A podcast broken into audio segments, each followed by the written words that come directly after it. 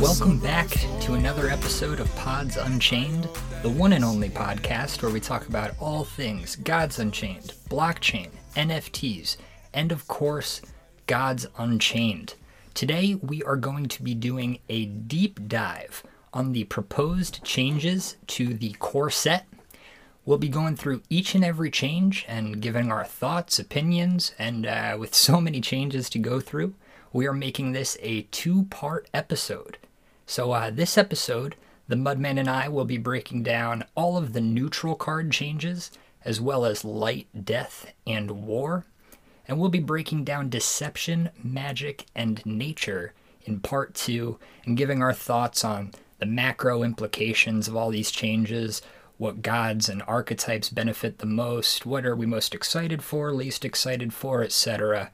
So uh, keep an ear out for that. Um, we should take care to mention big, big shouts to at Melty Squid on Hive for organizing this list of changes so neat and nicely. Uh, their Hive post, which you can find a link to in the description of this episode, categorizes all of the changes by domain, and within each domain, they're further separated into buckets of creatures, spells, and relics. Uh, so we'll be going through these changes using that format there, and definitely check out that post. Um, without further ado, my co-host, the Mudman, are you ready to get started? How you feeling tonight? Oh, yeah, I can't wait. This should be a very exciting episode. Yeah. Uh, tons of changes. Can't wait to jump into them. Uh huh. Yep. I I know a couple of people have reached out to us uh, asking if we would be discussing this slash when. Um, so excited that time is here. Uh, without further ado, we will get started with the changes to the neutral class cards. Um, now, within these changes to the neutral class cards, we should mention uh, we have some buffs, some nerfs, some redesigns, but we also have a big chunk of neutral cards that are now going to be domain specific going forward. So, as we go through each god, we'll start off by listing the neutral cards that now belong to that specific domain. So, don't worry about those just yet. For now, we're going to start off with the neutral creatures that are staying neutral and just seeing the standard text, stat, and effect changes. So, um, first up, we have Amazon Spear Soul, which is a uh, 2 mana 4 2 Amazon that is seeing its strength changed from 4 to 3. And now it has Roar, gain plus 1 health if you control another Amazon. So, a base 2 mana 3 2 with Roar, gain plus 1 health if you control another Amazon. How do you feel about this one? Uh, I think it's way better than it is right now. I imagine Amazon decks are probably going to curve out from like 1 mana to 5 mana, so it should be pretty reasonable to have an Amazon on the board on turn 2. And uh, 2 mana 3 3s are pretty good. Absolutely, yeah. There are quite a few quality one mana Amazons, um, some which see some changes in these proposed changes there. Um, but the ones that already exist, uh, you know, Nimble Pixie was in every Amazon deck, uh, you know, when those were popular back in the day. Um, so even just dropping a Nimble Pixie and this alongside it on turn two with a bag, you know, that's a 5 5 worth of stats on turn two. That's pretty solid. Uh, nature has shown us that two mana 3 3s tend to be good. So, um, yeah, this is a definitely a new useful tool for Amazons. Uh, whereas, like before, at yeah, a 4 2, it's pretty unplayable. Um, next up, we have another two mana neutral card. This one's a legendary. It's Balthazar Blood Magus. I know people have been clamoring clamoring for a change to this fella uh, since we started, pretty much. Yeah. And will the change be good enough to see play? We'll see. Let's find out. Um, whereas before it didn't have a tribe, it is now a mystic creature, and its stats have changed from 3 2 to 1 3. And before, at the start of your turn, it would deal 1 damage to your god and reduce the cost of your god power by 1 until the end of turn. Now, it's just at the start of your turn, reduce the cost of your god power by 1 until the end of turn. So, no ping damage to your own face, changed its stats from a 3 2 to a 1 3. Uh, what do you think? Is it good enough to see play now? Uh, nope. I, I think it definitely changed. It Um, I I don't even know if it's better or worse. I think it's equally as irrelevant. Yeah, that's about uh, where I would put it still for sure. Um, I mean, you can you can argue a one three is easier to stick than a three two because it does have one more health, but um, it's not doing anything for you offensively. And I don't know if there's a single god power that's like good enough where, you know, I'd figure you get max one reduced god power off of this card on the average, if that. And, um, you know, I, I just don't see any god power where like the tempo gained from it being one mana cheaper is worth the tempo sacrificed by playing a two mana one three. You know what I mean? Yeah, it, it just it, it doesn't seem worthwhile. It's not a good enough payoff. Yeah, maybe if uh, we see some buffed god powers in the future, maybe. But Yeah, maybe nah. if there's like a new really good one mana god power, maybe making it zero is a big deal. But even so, I, I don't imagine making your god power one cheaper for one turn is ever going to be worth a slot in your deck. Yeah, if it if it just had a, like you know as like a passive text, just your god power costs one less while this is on the board, so it would you would see the reduction the turn you play it.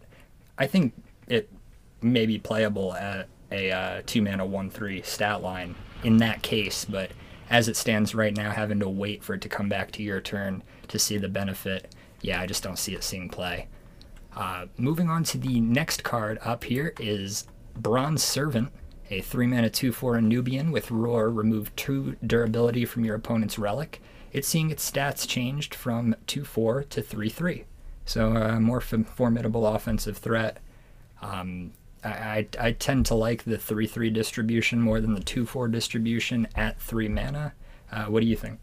Uh, I, I think this is mostly the same as it was before. You know, it packs a little bit more of a punch. Now it gets beaten by like blight bombs. But uh, I, I think like Bronze Servant's main kick was the relic destruction, and that's staying you know staying true. Absolutely. Yeah, not a huge change. Um, decks that ran it before will probably continue to run it marginally worse in light, Mhm. but alas. Better against light can't be levied. good call. Finally, a nerf to light. Um, no, next up we have uh, Spartan here. No longer going by Spartan. now uh, going by Tartessian Talionis, uh, which is, you know, a far cry from Spartan. Yeah, Spartan is so easy to wrap your head around. I was excited to hear you pronounce Talionis because I have no idea if that's like even close to right. Yeah, let us know in the comments section if we're way off there. But um, Spartan is going from a three mana two three Olympian with roar, get plus one strength for every two Olympians in your void, to a uh, uh, uh, where am I looking at? Oh, two four. And um, with the same effect. Yep. It, it lists. It says change text from roar to roar, but it lists the same roar effect both times. Um, that said, uh, the one extra health in this scenario I think helps a lot. Um, if you have two Olympians in your void, you're playing a three mana three four, which is you know base stats. If you have four or more Olympians in your void, you're getting plus value out of your three mana card. Um, Olympians uh, have quite a few cheap mechanics to put many Olympians in your void early, so uh, you could very well end up playing a four four on turn three. Um, I mean, obviously better. Plus one health from uh, three to four is massive for a three mana creature. Uh, is it good enough to see play, or you know, is it a good enough payoff card to justify running an Olympian tribal deck that we haven't seen yet? Like maybe like health is obviously like the most important stat for a creature deck. But like light has so many great three and four mana cards. Like, are you really gonna take one of them out to put Spartan or not Spartan, um, Talionis in? Yeah, that's that's the question for sure. Um, I mean, I, I could potentially see it there. Uh, Light just has a lot of great Olympians that you know it would probably choose to run naturally. Um, you know, maybe we see more uh, Golden Harps and uh, Odysseus. You know, make its way into some light lists and just tack on a Spartan or two for an extra offensive threat. Yeah, more things are getting the Olympian tag with this uh, proposed change. Absolutely. So, um, yeah, it very well could uh, be enough to push it over that threshold of you know unplayable to playable. So, really excited to see that. Love tribal decks. Um, so, yeah, uh, I'm all for buying into a neutral uh, tribal payoff card there. Uh, next up, we have the Nemean Lion, a neutral legendary. Uh, it's a three mana 2 2 with uh, gain plus one plus one when a creature with roar enters the board. And frontline. And frontline, absolutely, very important. Um, it is now getting the wild tag, uh, should help it in nature maybe. Um, it's seeing its health changed from two to three, which is pretty huge, and no longer has frontline. Uh, this card got so much better, I'm pretty sure. Uh, just, you know, looking at it at face value, uh, the 3 mana 2 3 versus the 2 2, now you just need to play one roar creature alongside it, and you're back at that 3 mana 3 4 base stats with upside. And um, not having frontline anymore means you can hide it behind a frontline creature. Yeah, yeah I'm, I'm glad you brought that up. I was gonna say removing frontline definitely buffs it because you want it to have a turn or two to snowball, and the front having frontline makes it so it's it's too vulnerable. Like uh, I don't know if it's gonna be uh, good enough to see a lot of play, but like in a nature deck, it's probably strongest with uh, something like Bladefly, right? And a uh, Bladefly, you definitely want to run Wildfire, so it's got a lot of wild synergy stuff going around with its new tag. Um, I think it's way cooler. I'm I'm stoked on it not having frontline, so it has way more potential. I'm just not sure if it's gonna be enough to see play. Definitely worth experimentation though. Absolutely, yeah. That uh, that bladefly interaction is quite interesting because it counts each individual blade fly as a roar creature. So, yeah, um, plus three, plus three. Yeah, not bad. Um, moving on to Pyric Adolescent. That is a four mana four four dragon. Uh, with you know when it deals damage, give that creature burn plus one.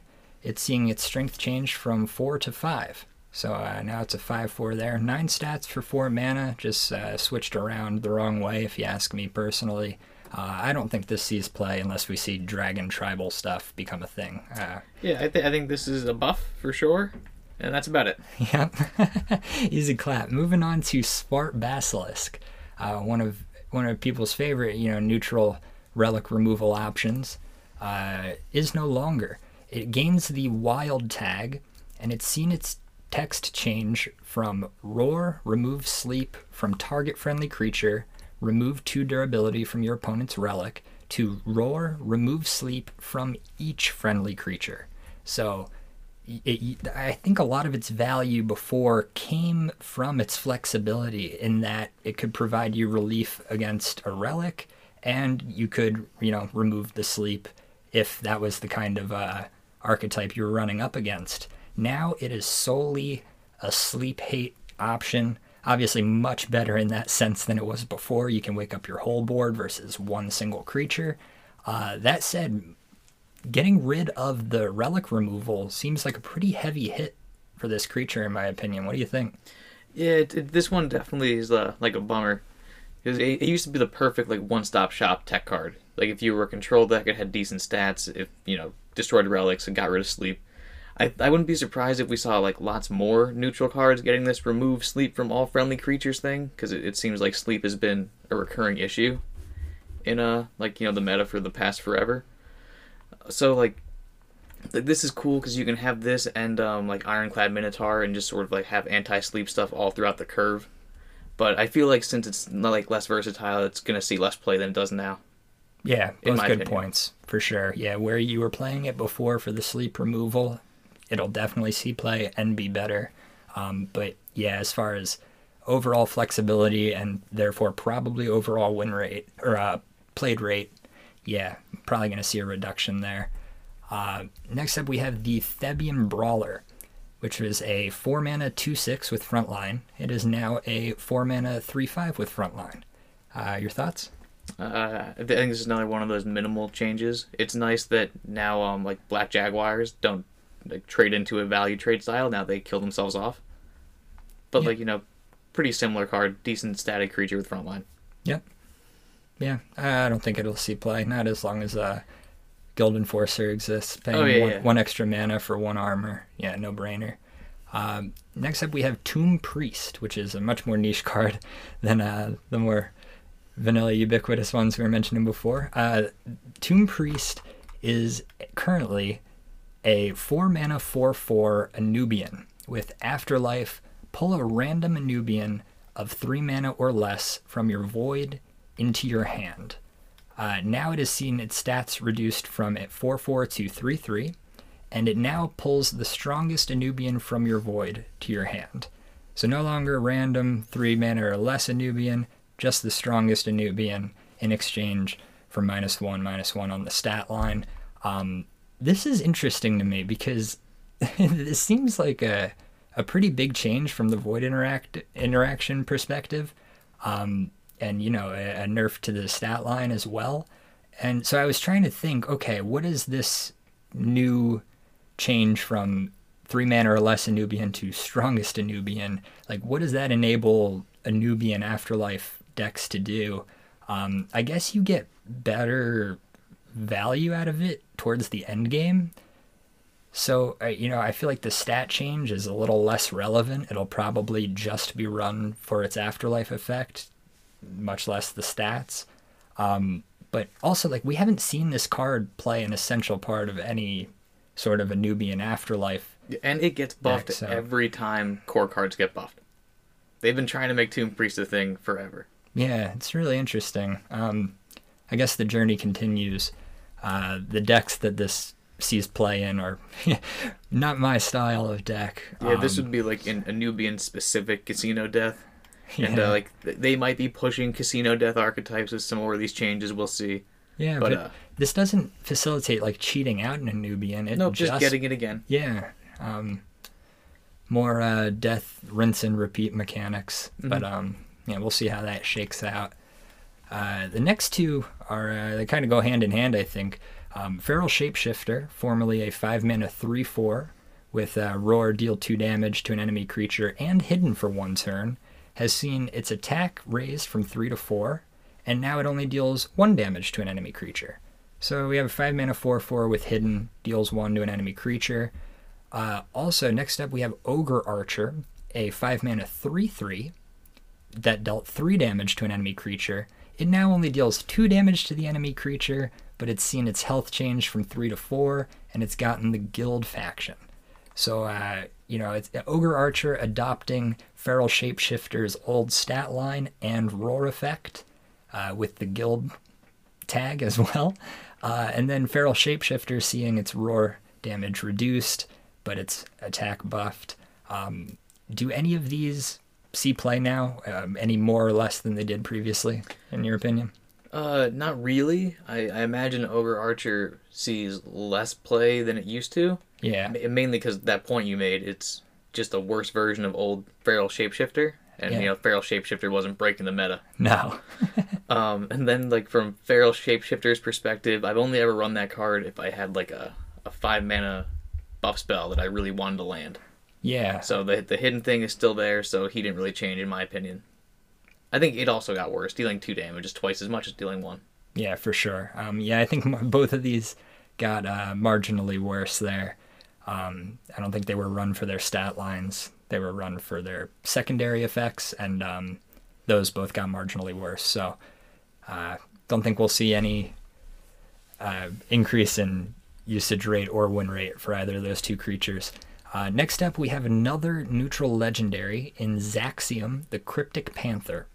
Uh, this gained the wild tag before it had nothing. Its stat line has changed from 4 4 to 5 4. And its old roar effect was if any creatures in your hand have deadly, flank, frontline, hidden, protected, twin strike, or ward, this creature gains those abilities. So basically, just picked up any keyword from any card you had in your hand. Now, it has you know the same roar effect in that it gains abilities from cards held in your hand but no longer is it that laundry list of abilities it's just deadly hidden or ward so um, best case scenario if you hit all three of those you have a 5 mana 5 4 with deadly hidden and ward uh, I- i'm not sure that's good enough to justify playing this at all. Like before, this didn't see play, no matter how badly I wanted it to. I think it's a really cool card Yeah, and Um, it, it gets worse. for sure. Like, I mean, best case scenario, best feasible scenario that you saw back in the day when Zaxium did see any play was you would try to stick it with protected, deadly, and frontline, uh, mostly facilitated by Cursed Kapara. Um, Oh, you, were thinking in war. I was thinking in light. The uh, oh yeah, the the first weekend rank I ever weekend ranked I ever won, I had Zaxium light. Yeah, for frontline protected and uh, ward. Yep. Probably, yeah. So, yeah, um, I, I think the point we're trying to get at here is uh, protected was a hugely important part of, uh, you know, picking up those secondhand abilities there. And frontline was probably equally important, ensuring yeah. that they had to deal with, you know, the deadly or the protected that you managed to stick on it. Um, so, I mean, losing protected and frontline uh, in exchange for the one attack stat buff, um, this got a lot worse, in my opinion. I'm sad to say. Oh yeah, way worse. And I, I imagine if you heard like Zaxium's getting changed, you probably had like high hopes, like it's gonna get like armor if you have armor, or like you know frenzy, the new keywords. No, no, no, it's losing keywords. Yeah, and a lot of them, and the best ones. Mhm. Um, sad day. Maybe you know these can be buffed later. So fingers crossed. Holding out hope. Uh, next up, another neutral legendary in Porphyrion, Dread Cyclops. Uh, this is changing from a 7 mana 7 8 with Ward, and uh, as long as it's on the board, your enemy's God power costs two more than it, st- than it does, you know, usually. Uh, now it's a 5 mana 5 5 with Ward and the same passive effect. Card got nuts.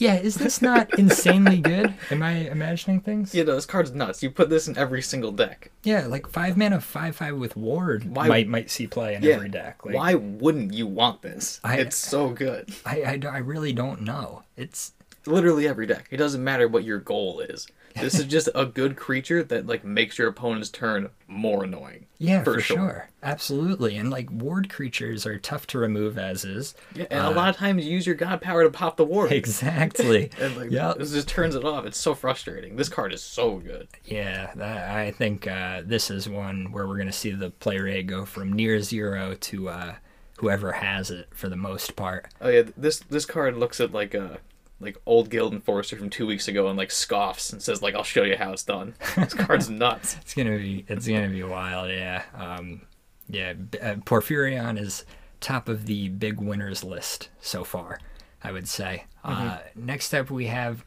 the final neutral legendary creature, seeing some standard changes in Ladon Euclid Dragon. Uh, this has seen its text changed from Roar. Give burn plus three to each enemy creature. If you have at least six cards in hand, deal two damage to each enemy creature.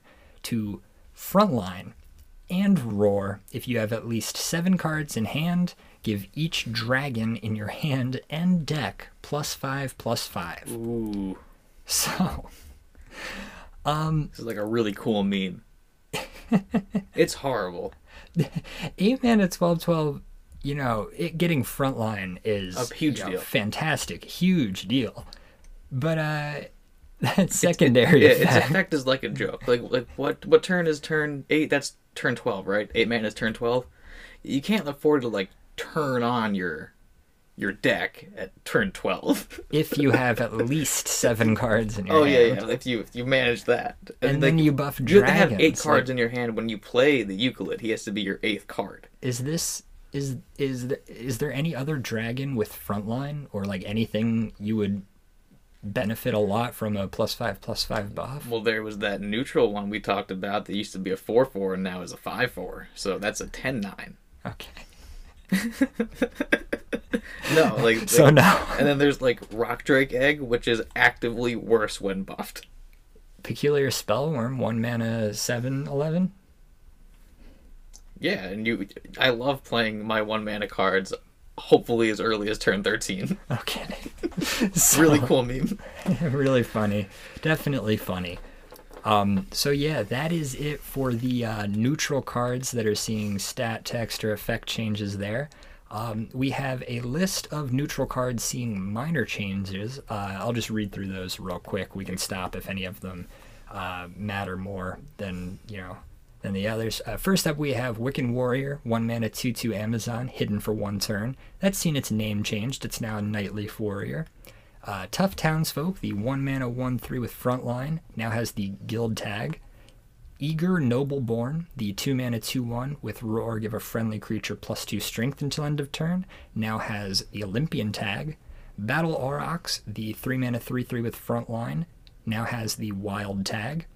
Dune Cavalry, the vanilla 3 mana 3 4, now has the Anubian tag. So different from Hunt Warden. It couldn't be more different from Hunt Warden. Couldn't be or more Rabbit different. Bear. This is a big day. Um, Harvest Arachne, the 3 mana 3 2 with Deadly, now has the Amazon tag, which I, I found interesting. How is how is a half like man Yeah, I thought it half spider. spider semen thing? How is that an Amazon? I think in like three months we're gonna see Harvest Arachnid gets wild tag. True. Yeah. I guess they gotta leave themselves some wiggle room. Um, Strix Hunter, the four mana two five with Twin Strike, now has the Wild tag.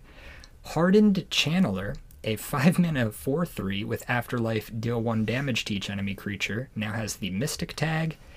Aether Vanguard. I'm not sure why this is in minor changes. Um, oh, because yeah, no, it just had a text cleanup. Yeah, there. all that no changes. was yeah, parentheses are now in the text. Yep.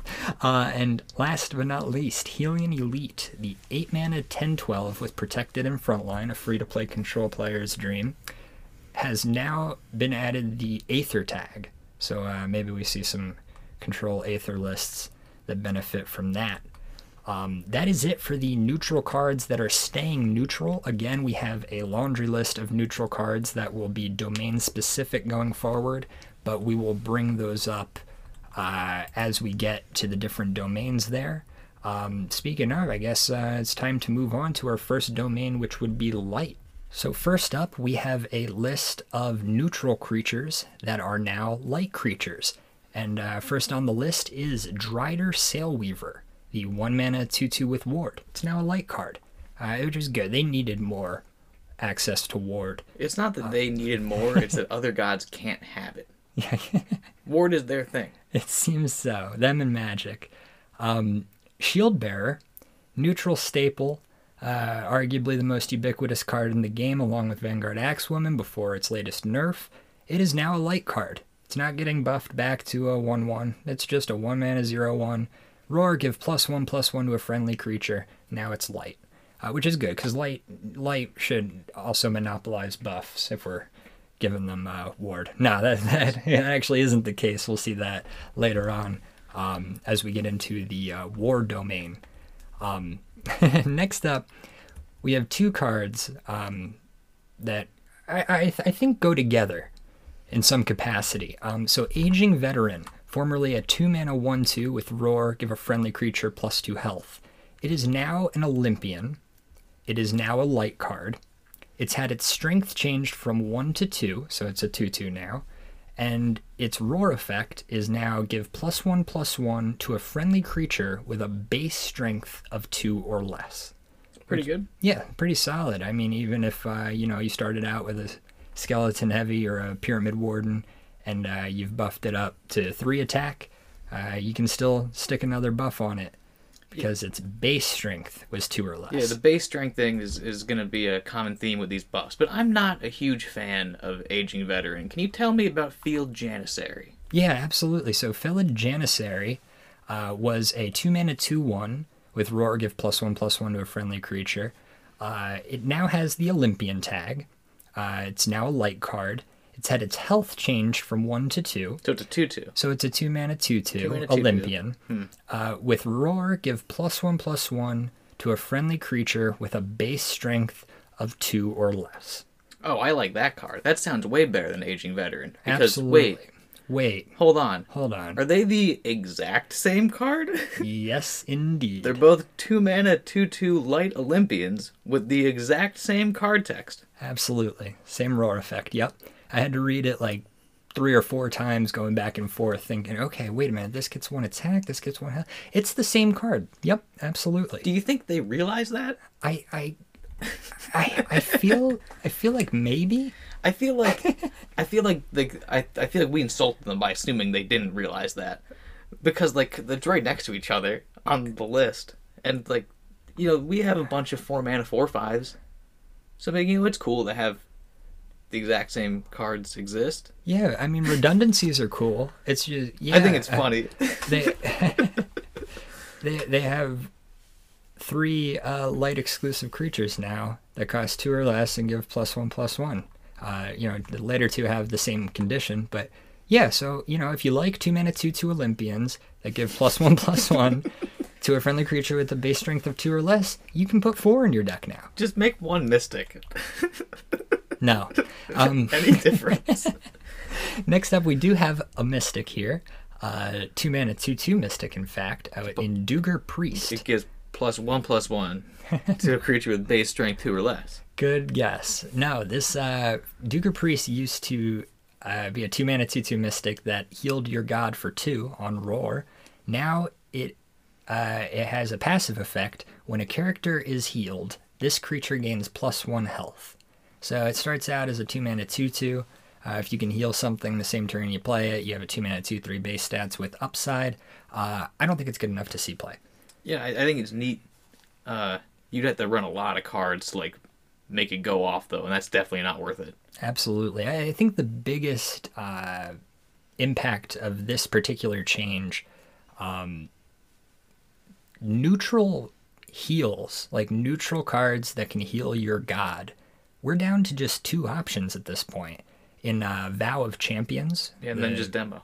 uh, oh, I I guess I forgot about demo. I was uh, the other one that I found was Combat Medic, which is a Excuse me? yeah, it's a three mana three three Olympian uh, that heals your god for two on roar. Oh, Um, so that's neutral. yep, absolutely. How long has that card existed? Oh, forever. It's a core card that hasn't been buffed or nerfed in forever. Yeah, they could Um, make that into a, a two mana two two that buffs a creature plus one plus one with base two or less strength, and it would be great. Yeah, it could be cool.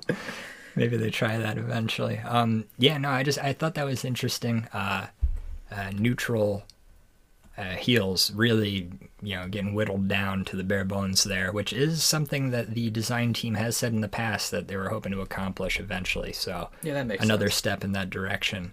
Um, next up, we have Town Guardian, formerly a four mana three four that uh, gives a friendly creature plus one plus one. It's now a light card.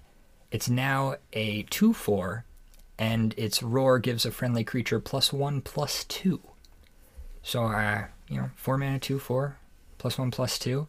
Just a lot of, you know, slightly understated buff creatures. Yeah, Uh, and then you know the the stats that they buff make up for their understatedness. Absolutely. I just think like uh, we're getting to a point where you know you have Shield Bear for your one mana buff cards. You have your multiple options for two mana buff cards. Then you have Radiant Dawn, and then this, and then Canonize, then Asterius. So it seems like you know you can sort of just like have decent like Wild Hog, uh, like Yep. you know one mana two threes. Just you know you sort of play stuff, and then eventually you just pick one of them and you buff it, Yeah, and that'll for just work.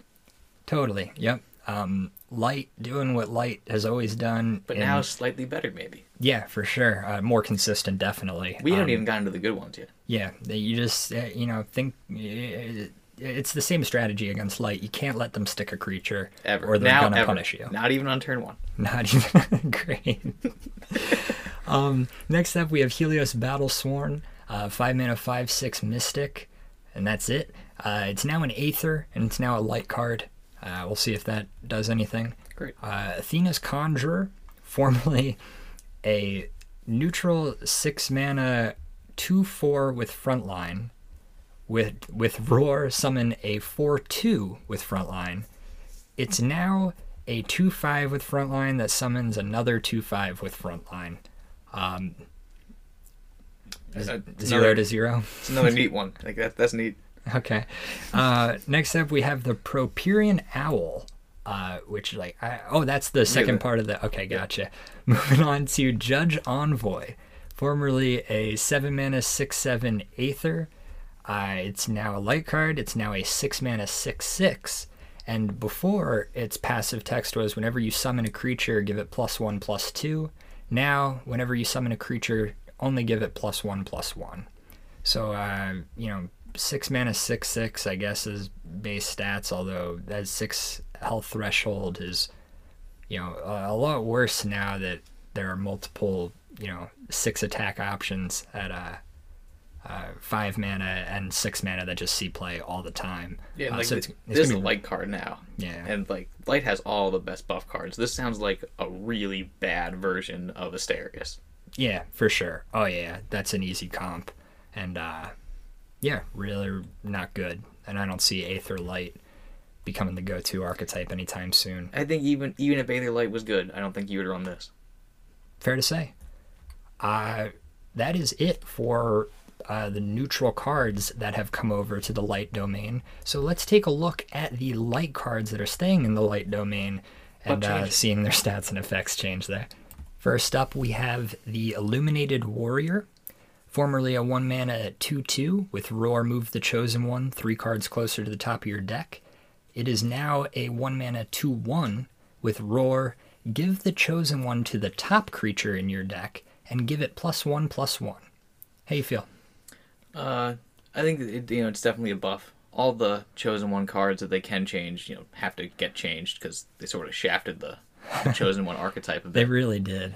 Yeah, so you know, like as of now, Illuminated Warrior was just a one mana two two no text. Basically. Now he's sort of like a random shield bearer effect to just your next creature. Yeah. Like it's it's super decent. Maybe if you, not super decent like you would play it all the time. Um, In Chosen One decks, you're saying. Yeah.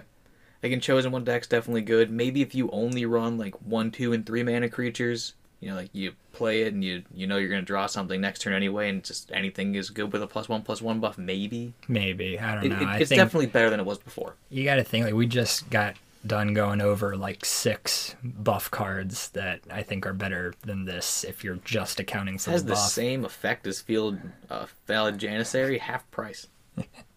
That's one way to look at it. Uh, next up, we have the Chalice Priest, which is a change that we've already seen implemented on the uh, main beta branch there. It's uh, it's a two mana one four with Mystic uh, tag, backline, and ability set a creature's strength to two. Yep, it's not Um, seeing play. Yeah, No one's that mad about it. I, I don't think so. Yeah, I, I've seen a couple of people try it out, and it can be good in certain scenarios. Uh, better than other options Light has at the same mana cost. I don't think so. Uh, next up, we have Devoted Follower, which uh, got hit with one of the heaviest nerfs of all time, uh, way back in the day. Uh, it is now being reverted back from a 3 2 to a 2 3 and its text has been changed from ward creatures damaged by this creature get minus two strength to ward creatures damaged by this creature get minus one strength. So for those who don't know, uh, devoted follower used to be a two mana two three uh, with creatures damaged by this creature get minus two strength. They changed it to a three two and gave it ward. Now they're changing it back to a two three, but having its uh, you know strength reduction effect. Um, I kind of really like this. I think it's it- going to it be keeps ward. That's important too. yeah, so important for this specific card. Um, you know, all but guaranteeing that your cre- that your opponent has to use creatures to remove it and thus engage with its strength reduction effect.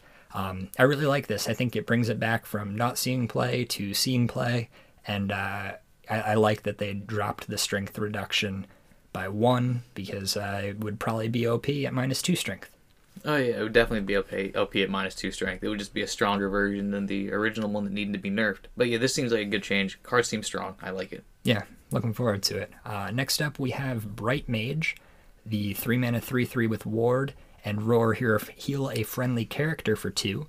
Uh, now it is a two four with Ward and it heals a friendly creature for two. So you can no longer heal, heal your face, but ideally you wanted to be healing a creature before, anyways.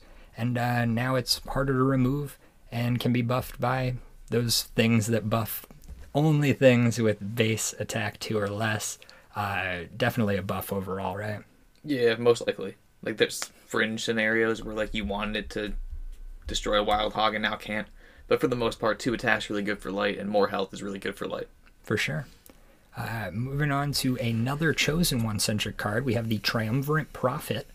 Uh, it was a three mana one two with Roar. Give the chosen one plus one plus one frontline and ward. Move it to the top of your deck. Uh, it's now a mystic. It's had its health changed from oh no, it's still a one two there, and now it has Roar. Give the chosen one afterlife. Add this creature's stats to the new chosen ones. So uh, this is pretty cool, I think. Um, it you know the the issue with the chosen one is you know if if your opponent had one hard removal card or one like hard transform card, uh, you know it, it would set your deck back five, six, seven turns. Um, this uh, you know outside of those transform effects, uh, you know as long as this afterlife is triggered, it allows you to just carry over all of the work you've put into your chosen one onto the next chosen one uh, for three mana. So you know, I, I think I think in chosen one decks, this is definitely a buff. Will it be enough to make chosen one viable? I don't think so. Yeah, exactly. I don't think Chosen One can see play, but I think this card like has to exist since it's so hard to buff your Chosen One nowadays, and the God Power's gone that you, you can't afford to just lose it all. I would be interested in like if your Chosen One was an Anubian, and you're able to activate like Afterlives with some of the light Anubian like Afterlife things. Like, what would happen? Oh, interesting. Would it double the creature's health and like strength, or would it just make a second Chosen One, or would nothing happen? I'm leaning towards nothing, but um, Yeah, I think it'd be nothing, but I'd, I'd like to know.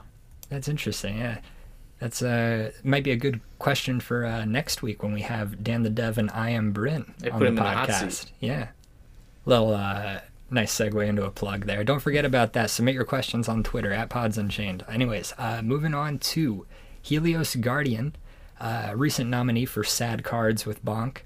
Uh, formerly a four mana two six. Uh, that hold on, let me bring it up here. Uh, four mana two six with frontline and afterlife. Give plus two health to a random creature with strength two or less. And that's just a random creature, could be your opponent's. Which, uh, let's face it, it's Horrible. more than it's, it was bad. It was horrible. Buffing your opponent's creature is like one of the worst things you can do. Yeah, for sure. And um, it wasn't really like overstated or anything to compensate. Uh, now it is an Aether, and its afterlife is give plus two health to your weakest creature. So big buff, good enough to see play. Way better. Maybe in like a budget light deck, you'll throw this in. Yeah, It's not. It's not like a joke how bad it is anymore. yeah, for sure. Totally. Yeah, and maybe the Aethers matter. Uh, they really seem to be pushing a control Aether archetype. They're just Aethers in light. They're making so many cards Aethers now. Yeah, interesting. Love to see how that goes, and uh, good for Sky Reaver, one of my favorite Genesis cards. Oh yeah, yeah. Skyreaver is very happy with this. it's a good thing. Uh, next up, we have Patience Priestess. Tough to say. Uh, formerly a 4 mana 2 3 Mystic, with whenever you summon a friendly creature, give it plus 1 health and frontline. It's now a 2 4. Uh, yeah, this card is excellent if you can stick it, and changing its health from 3 to 4 helps you stick it. Um, I don't know if it'll see play again, probably in budget light lists. In budget light, it probably gets really good. Yeah, I mean, this card can be a problem if it sticks. Yeah, we, Uh, we just need to see how sticky four health really made it. Yeah, for Like, sure. This will have to be tested. For sure, hundred percent. Um, yeah, yeah. Giving your other summoned creatures frontline has gives this like pseudo backline. Um, so yeah, reaching over the top and going from three to four. Yeah, that's a big change. Uh, next up, we have the Radiant Embalmer, uh, which picks up the Mystic tag and is no longer a two-two. It's now a two-four, a four mana two-four with Roar. Pull a card from your void into your hand. So a value tool that before was super understated. Uh, now it's still pretty well understated. Uh, you know, with the same effect. Uh, you know, perhaps again, if control light ever becomes a thing, uh, yeah, I could see this making its way in. Just Yeah, a it- great value is good. generator. Just like even if you're, there's a scenario where there's like a legendary or like a, a radiant dawn that you really want a third copy of, like having four health means it's like it can totally survive to be Asterius, whereas a two two always gets killed.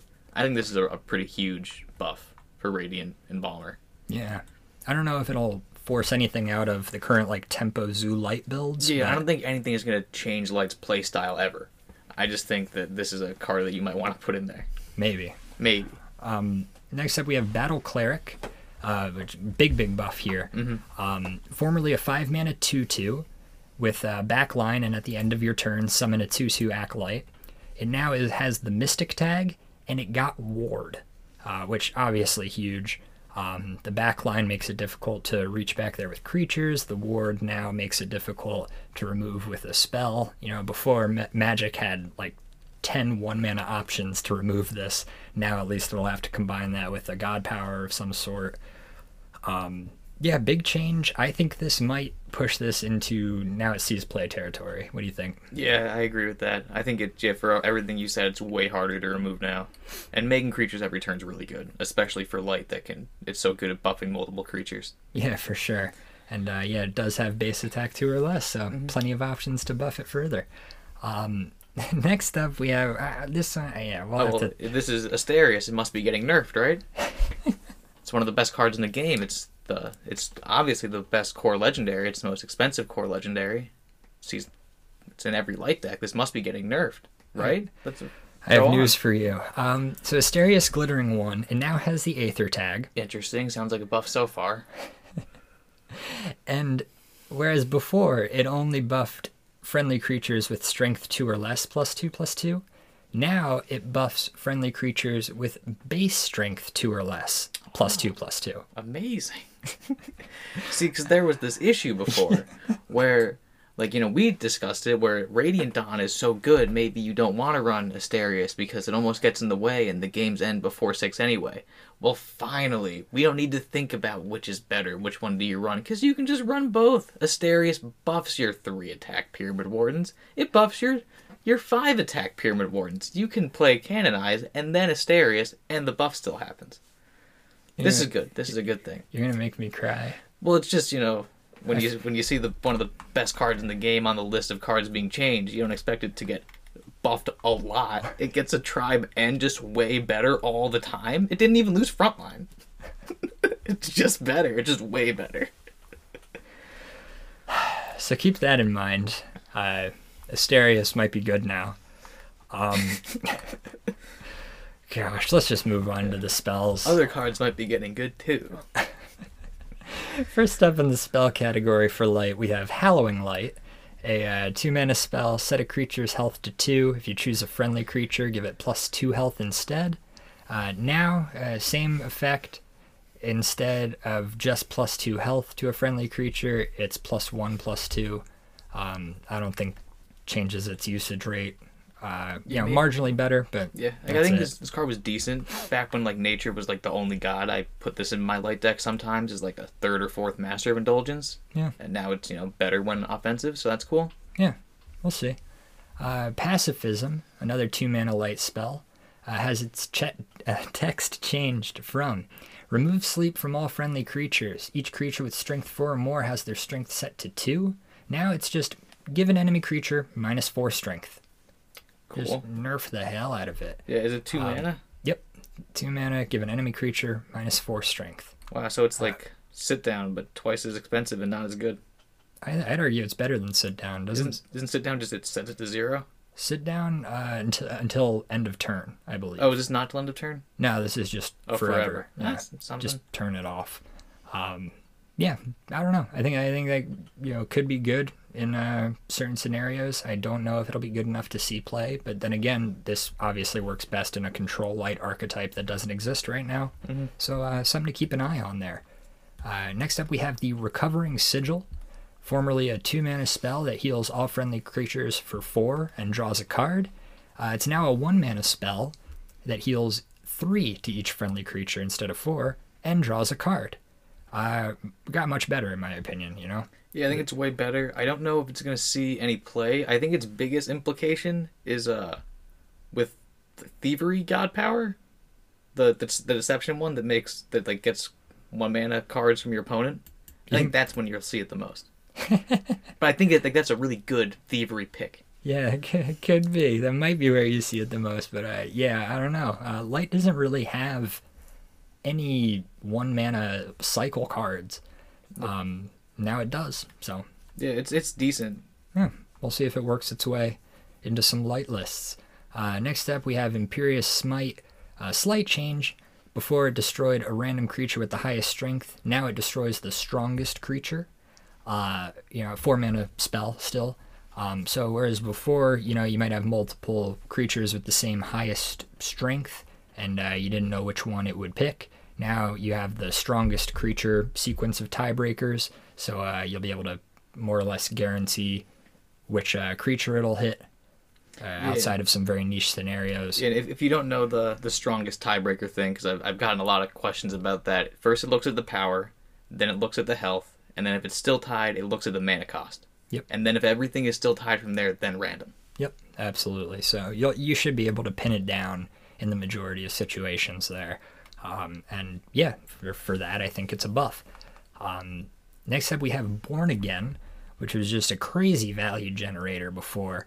Uh, before a six mana spell, pull a random one cost creature from your void into your hand. Repeat this for each other mana cost up to nine. So you could theoretically refill your entire hand you know, if you've played a, a one through nine mana creature and this is the last card in your deck, you could refill your entire hand all the way up the curve. Um, now it's just a six mana spell. Pull a creature from your void to your hand, give it plus five, plus five, and ward. Busted. You think so? this card's insane. You think so? This card is so good all the time. I keep thinking about it and it keeps getting better and better in my head. Okay. Like uh Because you can choose the creature from your void that you pull. yeah, correct? presumably you can choose the creature. Okay. So like the first thing you got to think about is like what cost like five and six mana that have just died that you want to bring back and give plus five plus five. Well, you got the Asterius, with which its new buff loves being played multiple times. Like Lysander doesn't affect, get affected by the ward, but is huge. Right? Then maybe something like Guild Enforcer getting plus five plus five ward is insane. But what if you know? What if you're not winning or even? What if you're on the back foot? What if you need to be a defensive born again and you have seven mana? You can get an Axewoman, and then it's a 7 7 Axewoman with Blitz and Ward, or like a Blind Martyr, and then it's a 5 7 Frontline with Ward. This card is just so good. And before, like, you have to destroy all of Light's creatures every single turn, or else they're going to buff them. Now, it doesn't matter that you destroyed them, they still get the most important one back and they buff it. This card's super good. That's interesting. Yeah, yeah, I don't know. Like, this would definitely be best, in my opinion. This would definitely be best in a control light archetype, or like you know, a, at least a control leaning mid range archetype. Whereas nowadays it's either aggro or aggro leaning mid range. Um, I don't know. I, I just don't see it making its way into the majority of light decks um, as they exist right now. Um, maybe in in the future. I mean, it might be cool with like you know. I, I maybe if your opponent transforms your Osiris, you can get it back. Um, I, I yeah, I don't, I don't really know. I, I can't think of like the best application for it. I think the best Um, application is any creature in your void, because it'll have plus 5 plus 5 in Ward. Yeah, but you're That's you're taking a whole turn off at six mana. Yeah. Can you afford to do that? oftentimes you, you probably just a Asterius. Then you trade, you go face, you get a skeleton heavy from your void, and it's a seven nine with ward, or an axewoman. Anything with frontline, anything with blitz, Yeah, I don't super know. nuts. Pyramid ward, nuts. Everything's nuts. I think we may disagree on this one. I, I, I this doesn't seem that insane to me. I'm I'm wondering if I, I don't know. I, I I don't know.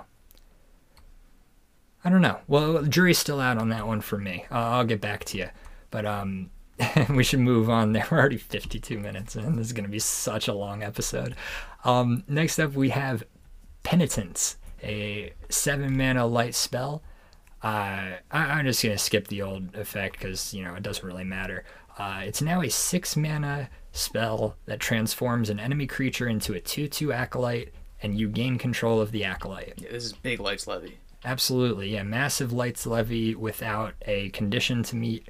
Um, yeah, and uh, again, really pushing this control light archetype, um, which, man, I'm nervous, dude. Like, light's so good at capturing the early game and you know capitalizing on it.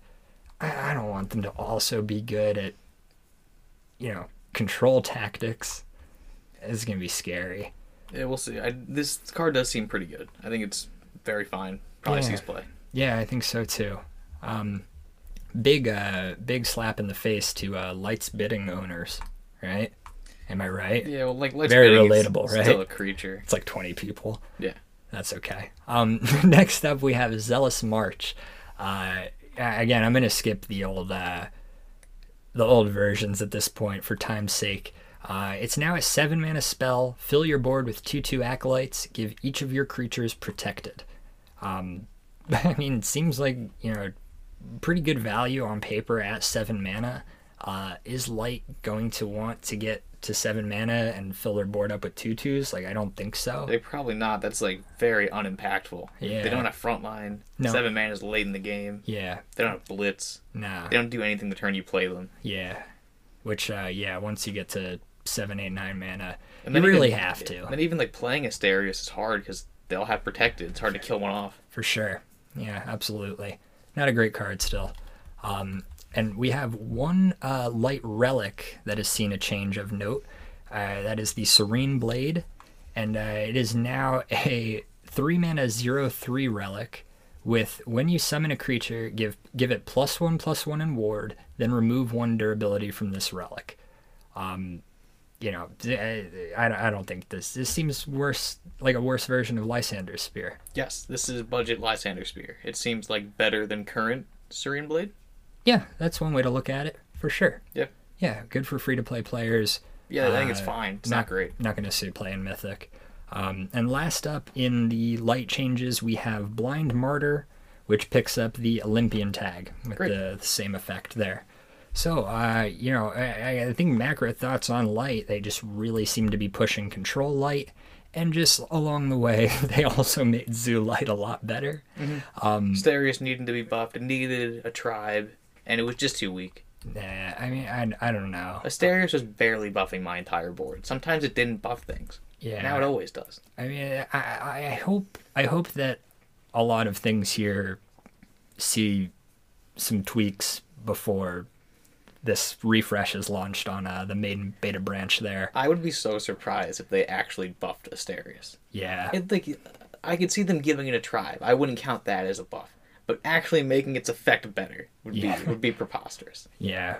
I don't know. I don't know. I I, I hope that uh, our listeners are on the same page as us and we're just not like way off base.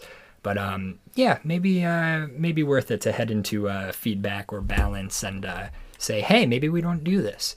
Give Um, him protected. Give Asterius protected. or we could uh we could joke around and poke fun. Either way um yeah it looks like light's getting better as a whole. Uh, we'll have to piece it together in the context of the other domains. But uh, for now let's uh, move on to our next domain which is death. And first up in the neutral cards turned death cards we have ghost marauder the 1 mana 3 1 nether. Creatures damaged by this creature get burn plus 1 no change to its text no change to its stats it's just a death card now. We also have Pyric Hatchling, a two mana two three dragon uh, that you know go, becomes a death card and has seen its text change from creatures damaged by this creature get burn plus one to creatures damaged by this creature get burn plus two. I actually think that might uh that might see play in a in a death deck or two.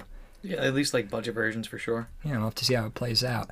Uh, next up, we have Infernal Foot Soldier, which is now a two mana three two with Roar summon. Uh, oh, sorry, two mana three two with Roar give burn plus one to an enemy creature. Um, doesn't seem good enough to see play, in my opinion. Nope. Uh, next up, we have Uh, this one's sad. a neutral pillar, uh, skeleton heavy, no longer a neutral vanilla two four. Like I, I Gross. really can't believe it. Never thought I'd see the day. Um, it's now a death card. It's had its mana cost changed from two to three, and it now has Afterlife destroy the strongest enemy creature with one health. Three mana, two four. Afterlife destroy the strongest enemy creature with one health. Uh, it seems pretty trash, no? Uh, like yeah, it's a unique effect. It's really easy to play around. Yeah, and like also they have a god power that does that. Yes, but maybe you don't pick Blood Ritual. I don't know. I don't think you play Skeleton Heavy anymore. Yeah, sad day. Yeah. Uh, in a similar vein, we have Wicked Wicked Fey. Uh, two mana death card now had its stats changed from a one one to a two two, and now its roar is destroy a creature with one health, summon a one one impling. So uh, that could be a friendly creature there. Maybe you want to uh, take advantage of some uh, demonic offering like interactions. Um, could be an enemy creature with one health, and you summon a one one impling. So two mana, three three stats with you know potential upside.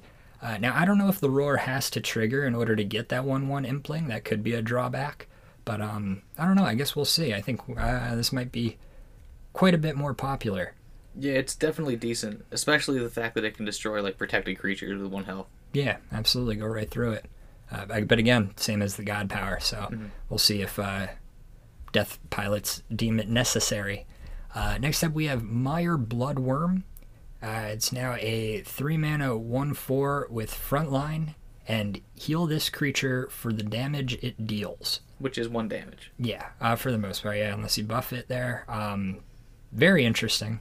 Uh, not sure uh, this needed to happen or if it'll ever Really see cool play. in combination with Neferu's will. Okay. Yeah, fair play. Okay. For like for like your pie in the sky dreams. Sure. Yeah, maybe we see Rune Death come into play. Stick a Oh, Rune boy. of Strength on that bad boy. Oh yeah. Yeah. There are Genesis cards that facilitate Rune Death, so we'll see. Um, Australia's envoy. next up, we have Eldritch Demonologist, which uh, before you could argue it was a 4 mana 3 3 neutral card with text Draw Demogorgon. Which is good. It's now a death card. It's still a 4 mana 3 3. With Roar, pull the strongest nether from your deck to your hand. So that could still very well be Demogorgon if you don't have any nethers with over 4 strength. Uh, come to think, I have a tough time thinking of a nether with more than uh, 4 strength there. yeah, so- as far as I'm concerned, it still says four mana three three draw demo. Yeah, for sure. It's just now death specific. Yeah, now it buffs Kopesh's durability. Huge buff. Damn it. Um, moving on to Mammon's Stalwart.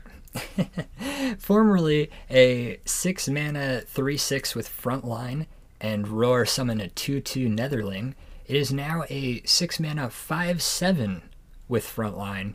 Oh, no Frontline. They took away the Frontline. Yeah, oh, wow. 5/7. 6 mana 5 7 with When a God takes damage, summon a 1 1 Impling. Um, now, the first time I read this, I thought it still had frontline. I thought this is fantastic. Without frontline, I'm much less optimistic about this card. Yeah, I, I don't think it's good. I think it does cool stuff. Like in combination with like the Harvester, it's really cool. Yeah, yeah, yeah. Maybe it's maybe it's uh maybe it makes its way into some uh, free to play decks, but um outside of that, not sure it's good enough. Uh, next up, we have Tomb Blade Master, uh, which is a seven mana four five with frontline, Solus, and Afterlife. Pull the strongest Anubian from your void to the board and give it frontline.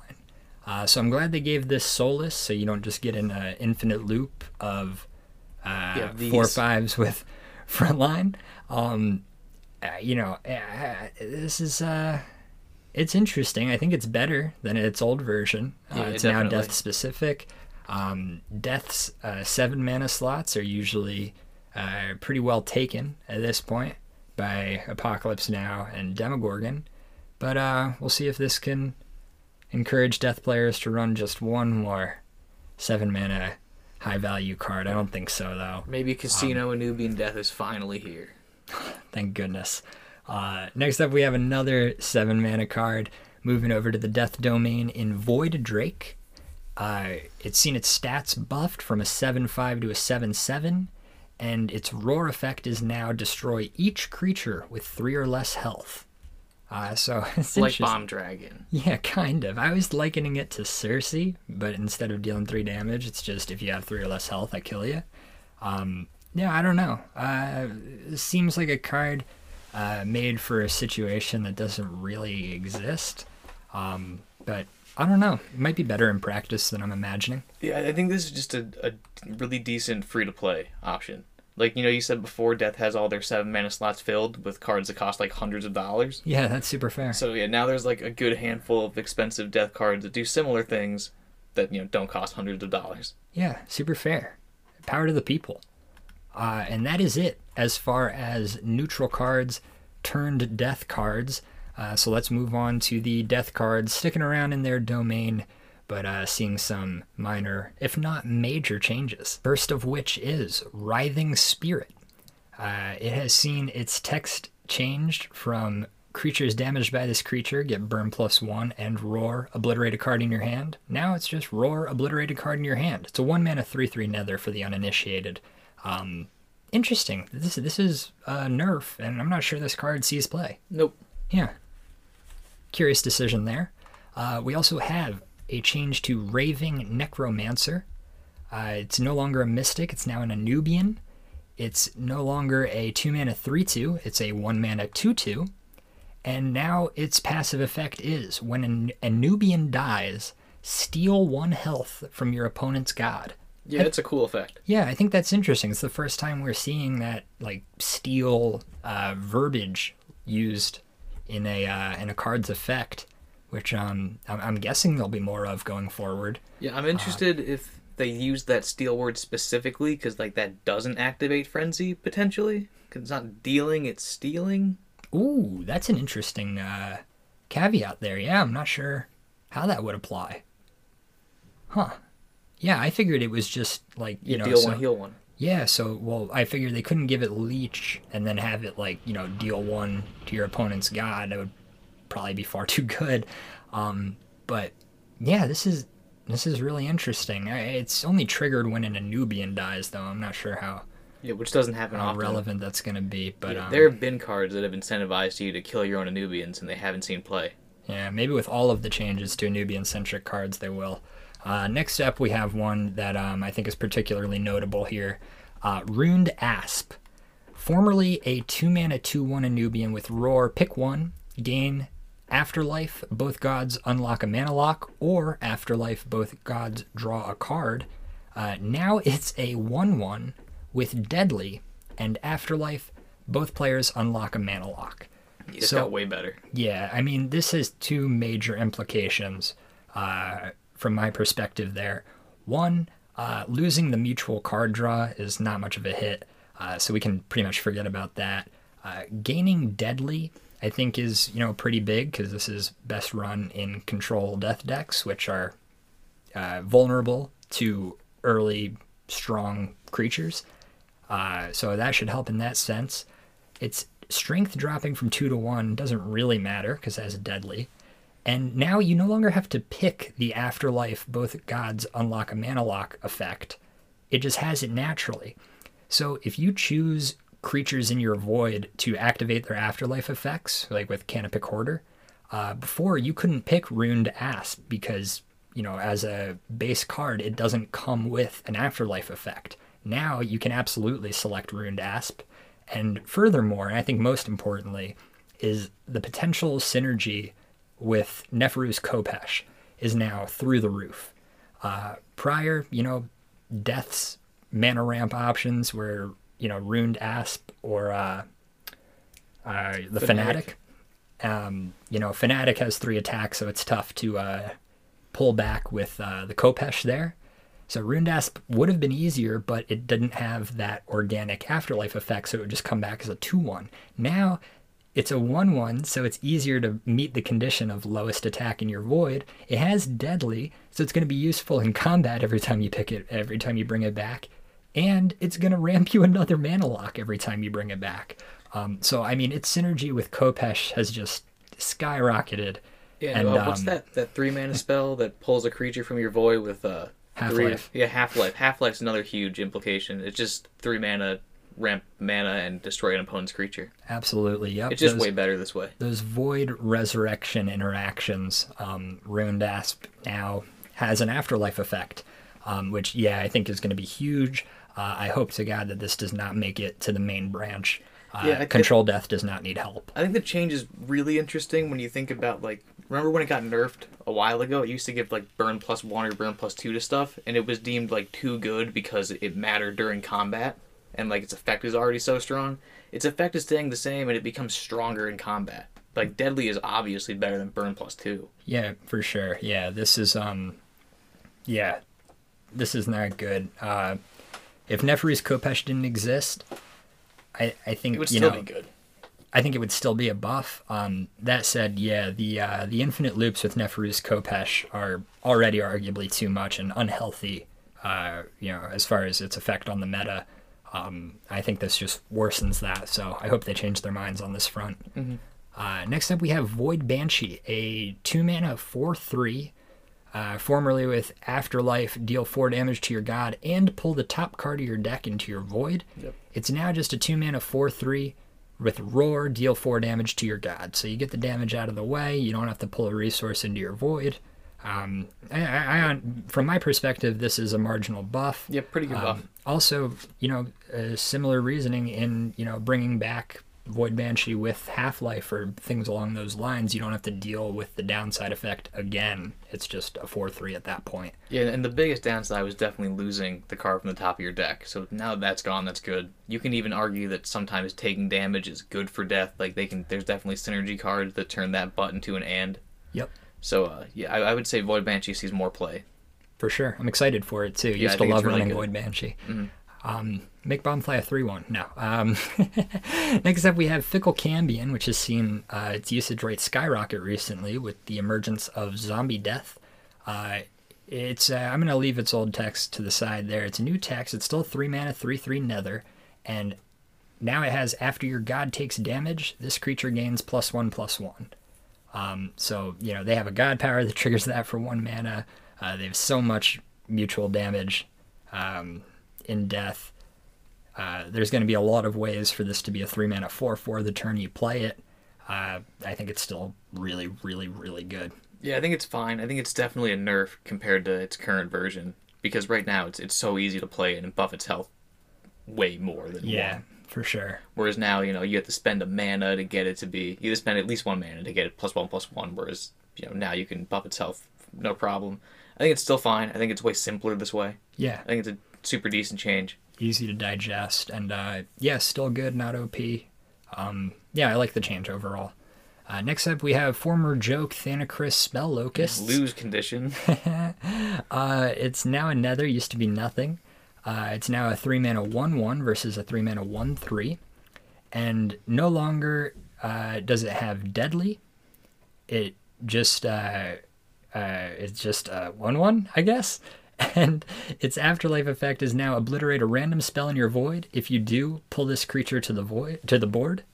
Um, you know, before its condition was a lose condition, like you said. Before you had to choose and obliterate a card in your hand to summon the creature from the void, and it didn't give you a choice. You had to do it. Um, so you know that's how you you know you called it a lose condition. That's why you lose. you end up you know obliterating your whole hand, and uh, whatever you top deck, you have to obliterate right away in order to get back a one three with deadly. Um, now you know much easier condition to meet. Um, you know care a lot less about obliterating random spells in your void than you do cards in your hand. I didn't realize it lost deadly though. So Um, yeah, it's just a it's just just, a- a, forever one one, sort M- of. maybe a if- sometimes forever one one. Yeah, if you continue playing enough spells. Um, I don't know. I, I think I think you know former joke's still a joke. Yeah, I think it, it's less of a joke. Like now, like if you get it randomly, it doesn't just lose you the game like before. So like that's cool. Um, Death's gonna need a lot more cards that say like sacrifice a friendly creature, something good happens to make me want to run Thanacris. Yeah, and they already have so many options in that vein. I- they need I- way more for this to matter. Yeah, for sure. Uh, next up, we have Famished Ghoul. Uh, still a four mana card, and uh, seen its stats changed from a 4 4 to a 3 2. And uh, whenever a friendly creature dies, you draw a card, rather than any creature dies, its owner draws a card. Um, this is cool. One of the biggest drawbacks was obviously allowing your opponent to draw cards off of their creature's deaths. Um, and, you know, so this got a lot better in that sense. Yeah, but, the stats got way worse. stats got way way worse so um And Death didn't have a hard time drawing cards. no absolutely not um so yeah i think this sees a similar amount of play which is not much Mhm. uh next up we have sand scorpion Uh, He's easy. He just gets plus one plus one. yep from its current iteration there and uh you know we saw after its uh, uh roar effect was changed uh, and made it, you know, you can only trigger an afterlife of an Anubian rather than any creature. Its usage rate pretty much went to zero. Yeah, that Um, being said, a lot of the cards we've read have been Anubians with changed afterlives. So, So yeah, maybe there's something there. yeah, there's I a wouldn't get my hopes up for Sand Scorpion fans though. Yeah, there's there are so many changes. It's hard to um, you know compartmentalize and contextualize what the entire meta is going to look like. Um, so yeah, we do know that this probably got its afterlife or its roar effect definitely got better with the um, Yeah, these with the other, changes. other changes Especially surrounding it. considering they've, they've all been like casino Anubian type stuff. And Yeah. you know, this is that that's what this wants, just afterlife affecting the casino again. yeah, cheat something out or cheat cheat some value in some way. Um, yeah, so maybe an archetype emerges there. Definitely tough to say from our current perspective.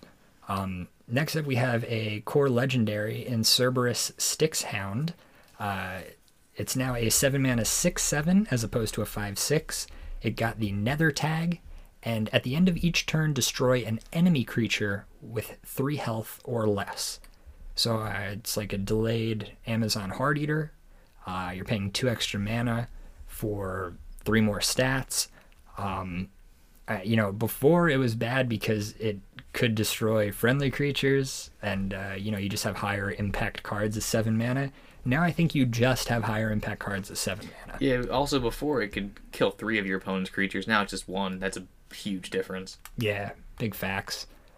Yeah, I don't think it sees play. Nope. Uh, next up, we have uh, several death spells that saw some changes there. Some that raised a few eyebrows over here at Pods Unchained. Uh, first up, we have the old ritual, which uh, no longer transforms a friendly creature into a 6 6 nether spawn. Now, you just destroy a creature. If you do, summon a 6 6 nether spawn for its controller. Way better. Way better. You can use it for demonic offering type interactions where you sacrifice one of your creatures that wants to be sacrificed, trigger its afterlife effect, and get a 6 6 on top. Also, if your opponent has a particularly problematic frontline creature, you can destroy it, give them a 6 6 nether spawn with no text, and, uh, you know, proceed to go face, uh, or, you know, whatever you're choosing to do in that situation.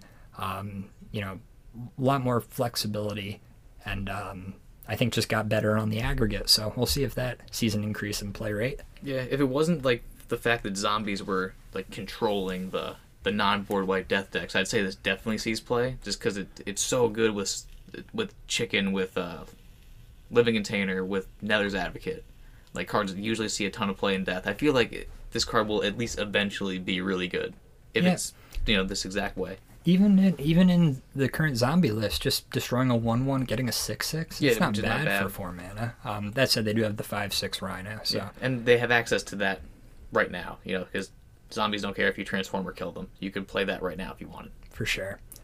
Uh, next up, we have a uh, control tool in Ray of Disintegration. Also, like not even a control tool, just like this is a really common tech card I've Yeah. been seeing a ton recently. For sure, yeah. On on paper, it's certainly not bad. Uh, its current iteration is a five mana spell. Destroy a creature, deal two damage to your god. Now it destroys a creature, deals two damage to each god. So it procs frenzied. Uh, you know, obviously just does two damage. Yeah, And, just uh, better. And death has no problem healing too. Yeah, yeah, better in every way. Next up, Yeah, this is a funny one. we have Raise Dead, which uh, has seen its text change from summon a creature from any void, give it solace, to pull a creature from your void to the board. Which is funny because it's less of a text change and more of a text do over. Because this is how the card used to be before it was nerfed for being too good in this form. Kind of. Um, yeah, now it's only your void, Oh, well, yeah. not your opponent's void. So you can't take your opponent's Echophone or Poly, you have to pick your Echophone or Poly. Yeah, but um, the point stands. We did learn this lesson before. Uh, Raise Dead means that, you know, instead of one nine mana creature, you have three nine mana creatures, but the second two cost five mana. And um, we decided as a community that losing to three Echophones wasn't fun. Uh, I doubt that the current community is going to feel any differently about losing to three Polyhymnias, but uh, I guess we'll see. I really hoped we had learned our lesson from the previous iteration of Raised Dead. Yeah, I doubt this Um, one slips through the cracks. Someone on the team is definitely like has been playing as long as we have, and they're gonna go, wait a minute, I think I read this exact text before. Yeah. And it needed to be nerfed. for sure. If not, um, yeah, hopefully, uh, hopefully the community's on that one and uh, encouraging them to, you know, keep it the same or maybe even redesign it. Who's who knows? Um, next up on the list is End Times. Uh, we've seen its text change from destroy all creatures, summon a 9 9 demonic skull with minus 1 minus 1 for each enemy creature destroyed and plus 1 plus 1 for each friendly creature destroyed. Now it's just destroy every creature, summon a 6 6. Much simpler. Much simpler. I think that Uh, was their goal. pretty similar on the aggregate. Uh, the demonic skull has had its base stats changed from 10 mana 9 9 to 7 mana 6 6, so a little better in that sense. Yeah, it can't get bounced to your hand. Yeah, relevant for ransom stuff. Yeah, for sure. But um, past that, end times is still end times. Yep. Just simpler. Couple now we're on to the relics. The relics are really interesting. Yeah. Uh, first up, we have Dreaming Scepter. Uh, card that's seen quite a bit of play recently with the ease that death has in healing lately. I still refer to this as a lose condition. My opponents always lose when they play this. Yeah, It kills. It literally kills you. Yeah, anecdotally, anyways. Um, gonna throw the old text out it couldn't be less relevant. New text is three mana, zero two relic with ability destroy a creature with three or less health, then remove one durability from this relic. So three mana, two blight bombs whenever you want. Yeah, um, yeah, seems really, really good. Yeah, Just just a good card. three mana to destroy two things later. Yeah, seems really, really, Yeah. Like really solid value. Yeah, super good in control death. Unfortunately, you can't play it in aggro death because you already have your relic slot filled with Necroceptor. But really good. Yep. Uh, next up, we have Phylactery, uh, which goes from a leave Yeah, the who old stats out. Uh, it's now a six mana zero two with ability. Pull a creature from your void to the board. Then this relic loses one durability. So I had really hoped we learned our lesson from Raised Dead. Well, no, this is six mana. This is six mana, but it's twice and a little slower. And like th- this, th- this is worse than Raised Dead, just in the sense that like your opponent can play it for six, and then you can destroy it for two mana, and then you win. But also like, this is gonna be so frustrating. Like you know when your opponent plays a Neferu and they have like twenty seven health, and you're like, great, I'll destroy it. Then they get it back when they're ready. Like they, there's there's way too much void interaction right now. Yeah, I mean, like, I'm just, I mostly was thinking of it in the sense of like, Kopesh is so hard to kill. And Kopesh can facilitate those inevitable win conditions that we've talked about. Yeah, now this can do it too, but for the cheap.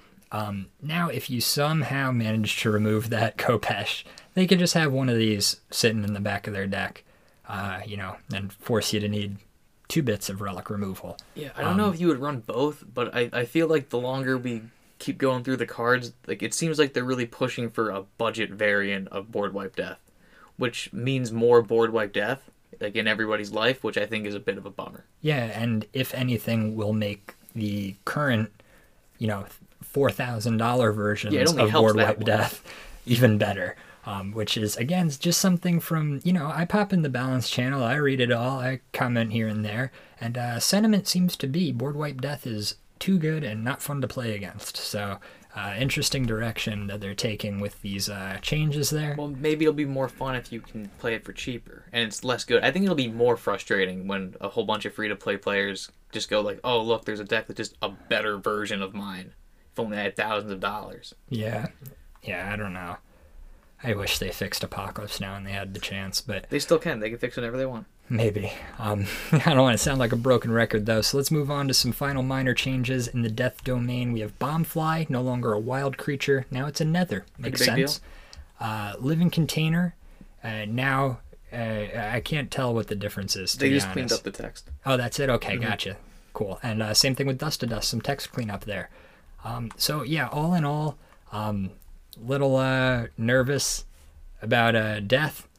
Hope uh, some of these, you know, hope some of these decisions can be reverted before these things get launched on the main branch. uh, which is super possible. Like this, all this information we have is really old. It's like super similar to the God power changes. Everything we talk about should be taken with a grain of salt. It could be totally different than what we're reading now. Yep. But uh, all we have to go off is uh, this Reddit post.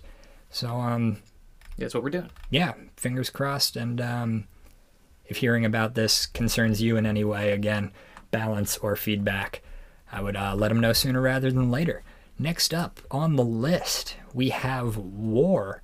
Uh, so let's start out with some neutral creatures turned war war. creatures. Quite a few in this bucket, starting off with Battle Bard, a one mana 2 2 now. A one mana 2 2 Viking with Roar, give a friendly Viking plus 2 strength. Uh, it could be pretty solid in all out Viking aggro, uh, which they do seem to be pushing. We'll get to a few more changes in a second. Uh, next up, we have Trial Spirit, which, uh, you know, no longer a neutral staple. Now it's a war card. No longer a 1 3. Now it's a 2 2 with the same uh, roar effect there. So, uh, you know, Just bad Felid Janissary. well, it does cost half as much as Felid Janissary there. Um, I don't know. One mana, 2 2. oh, this uh, seems pretty decent. Give a friendly creature plus one health. That seems really solid. Uh, again, in pretty much any aggro war deck, I could see two of those making their way in. Um, if you're looking to buff attack, we have Inspirator, uh, which is no longer a 1 1, it's now a 3 2, and it's no longer a vanilla creature, it's now an Olympian. So uh, you're left with a 2 mana 3 2. Whenever a creature is summoned, give it plus 1 strength, friendly creature.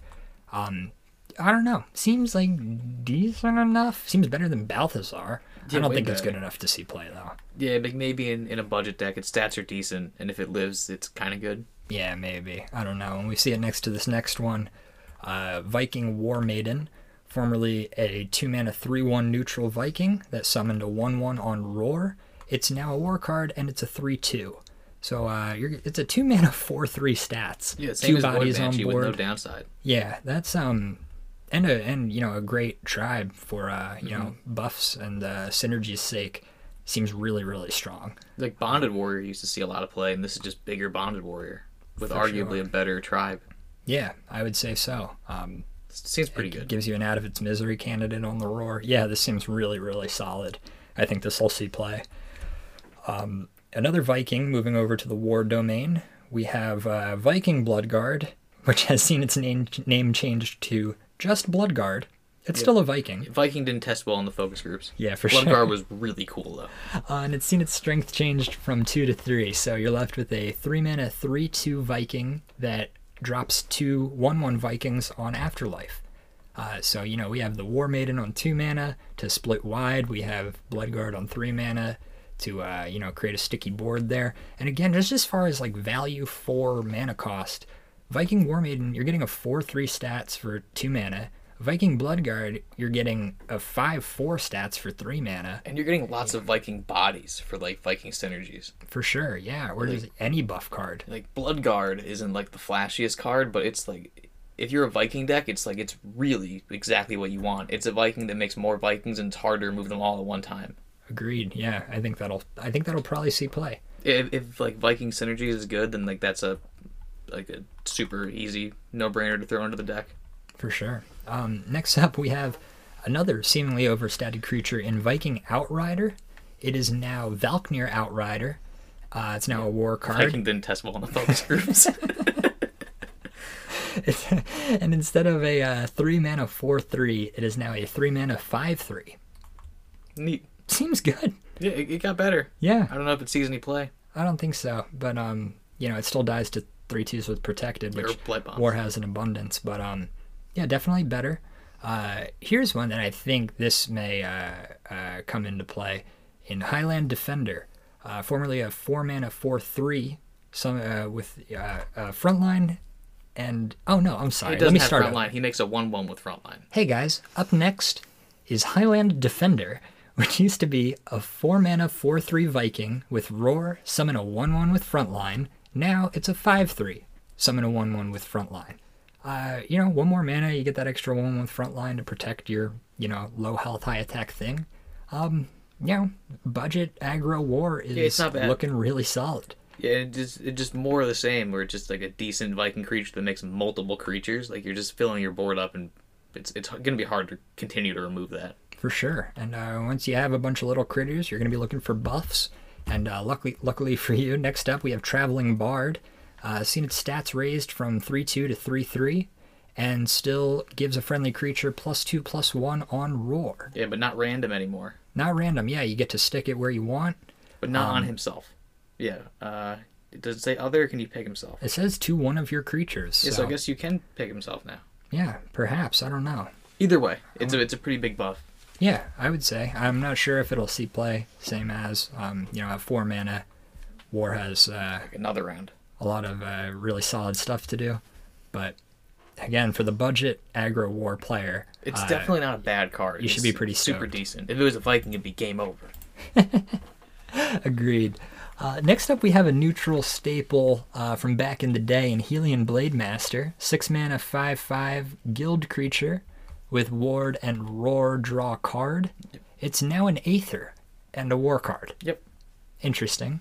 I mean, war doesn't have access to a lot of card draw, so you know, but it already had access to this and didn't play it. I don't think Aether versus Guild puts it over the top. Nope.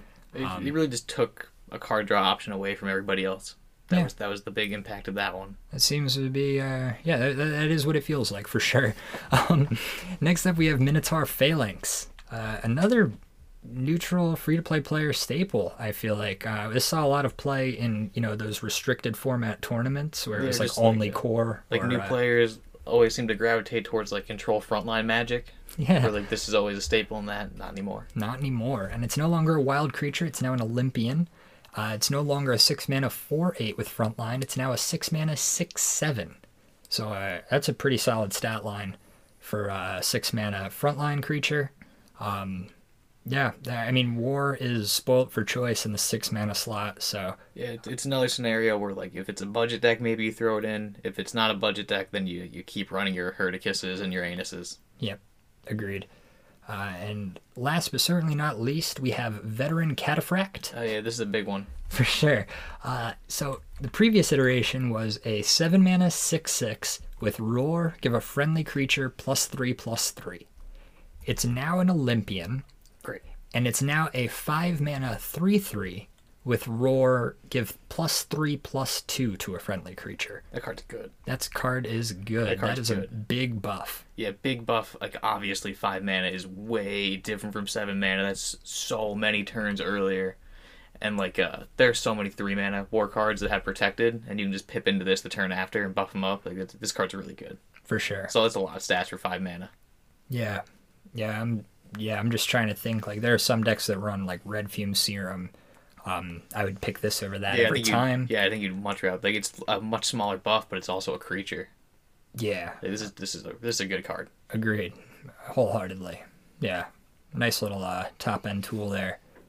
Um, and yeah, and the Olympian tag in War is uh, It could be relevant. yeah, it's it's not nothing. Yeah, war has like some Olympian synergies. They haven't been relevant in like quite a long time, but they exist. Yeah, and there are some neutral Olympian cards that uh, saw some buffage there, so maybe there's something to explore there. Who knows? Um, but that is it for uh, the changes to war cards. The And, neutral uh, cards going to war cards. Oh, the neutral cards going to war cards. Oh my gosh. Yeah, now we we're on to have- the real war cards that have just changed. Oh man, I thought we were done with this episode. All right. Not even close. One more section. And first up, we have Tamed Mammoth, uh, which has had the Viking tag added to it. And its text has been changed from after a friendly creature takes damage and survives, this creature gets plus one strength. Now it's just after a friendly creature takes damage, it gets plus one strength. This got so much better. Yeah, big buff. So much Yeah, better. Great tribal tag.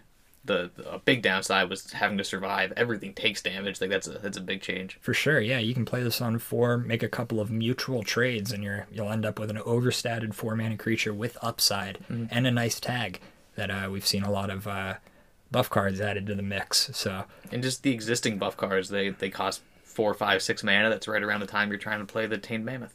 for sure, yep, agree wholeheartedly. I think this uh, I think this makes its way into a couple of uh, mid-range leaning aggro war lists.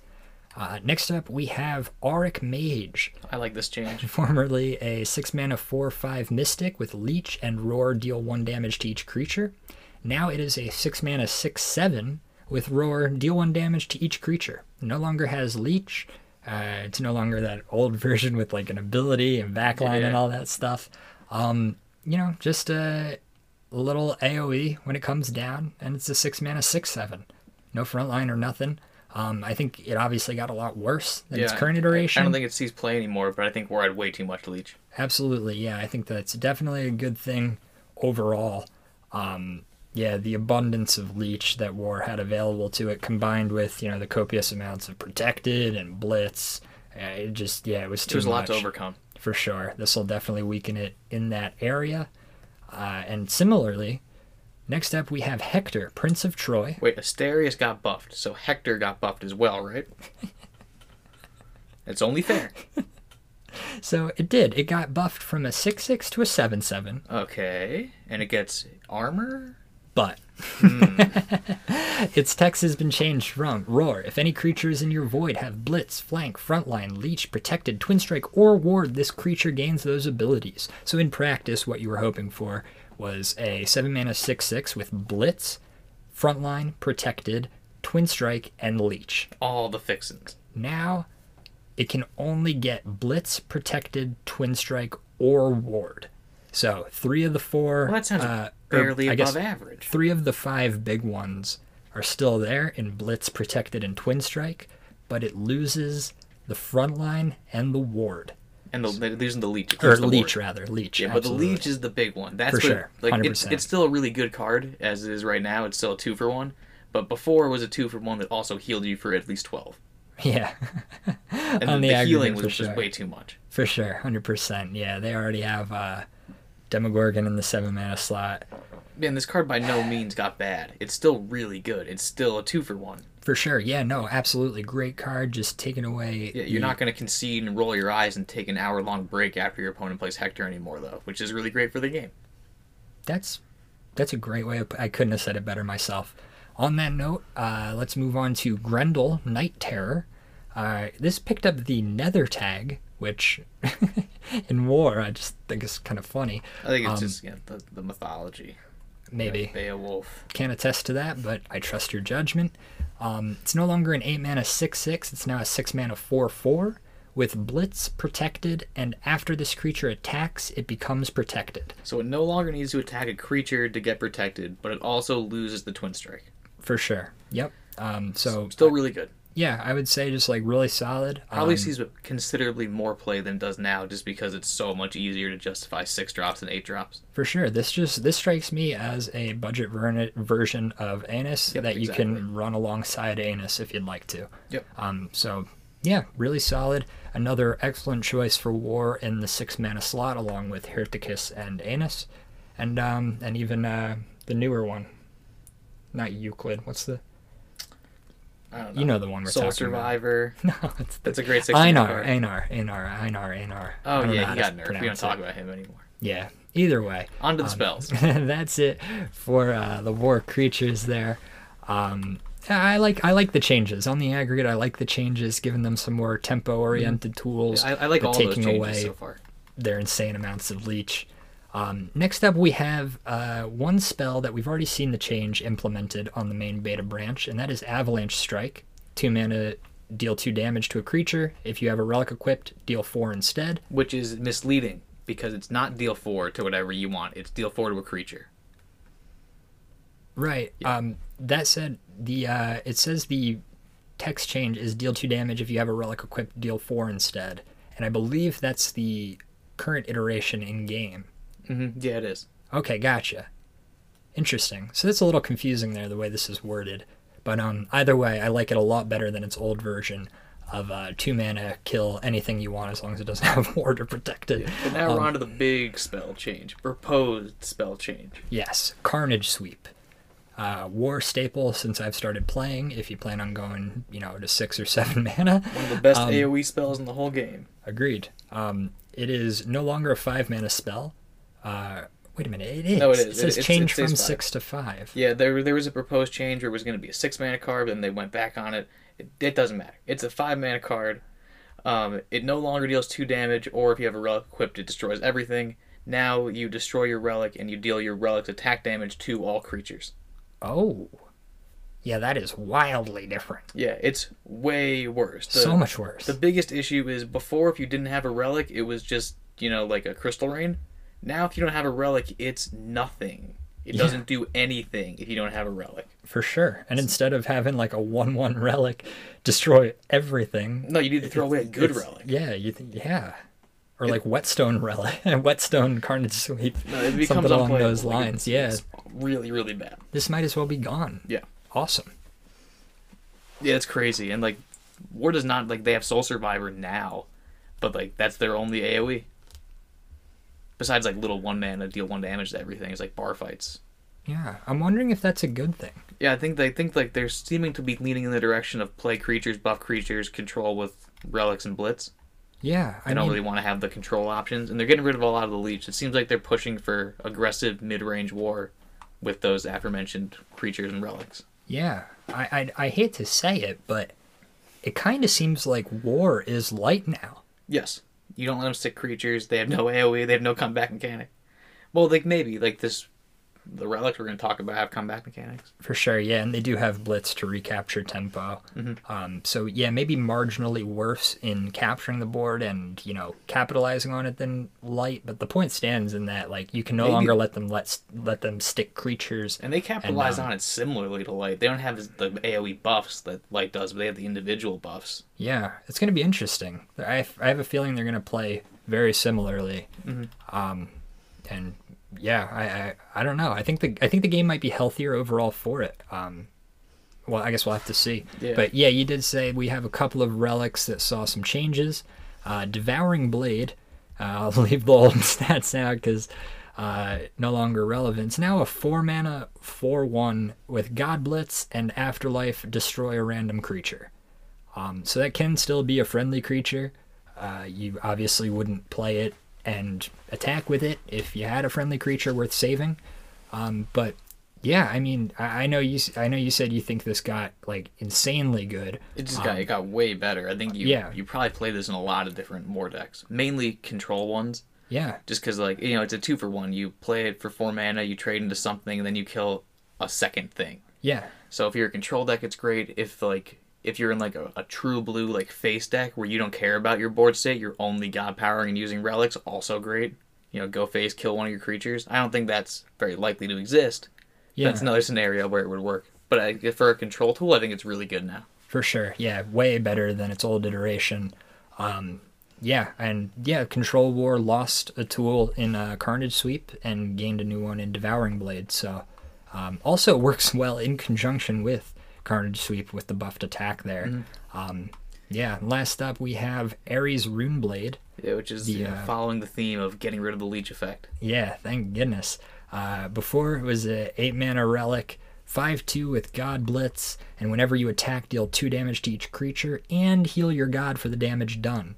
Now it still has God Blitz, but after you attack, it just deals two damage to each enemy creature, and Uh, that's enemy it. character. Enemy so character. also oh, their face. oh, so Yeah, but none of your own stuff face. anymore, which it used to hit your own face and it used to hit your own creatures. Interesting. So they almost want this to be like a like a top end of uh, you know mid range deck, but it's eight mana. I don't know if It, it yeah, it's eight mana for a relic, so you get to go face once for five, deal some AOE, and then it might get removed for two mana, and then you have to concede and break your keyboard. budget version of Avatar of War. Um, you know, maybe less so now without the heals. Yeah, But um, yeah, yeah, that card exists as it does now. Um, we have some uh, minor changes to some war cards as well, mostly picking up tribal tags. Uh, Tartessian Improviser picked up the Olympian tag. Belligerent Warlock picked up the Olympian tag. Tavern Brawler picked up the Viking tag, which I think yeah, is it's pretty big deal. biggest uh, biggest deal out of all of these. Uh, Warmonger Smith picking up the Olympian tag could be nice, you know, just a little cherry on top to an All the already great card. fans are devastated. He became an Olympian, not a Viking. Yeah, I guess that's fair. Um, you know, you can't you can't give everything to Vikings though, so I do kind of like this uh, going to the Olympians way, and um, I think the biggest bummer for Warmonger Smith is it's no longer just a better skeleton heavy; it's completely different. Yeah, you can't compare it anymore. Now it's hard to explain what it does. Don't change skeleton heavy. Yeah. It doesn't need to happen.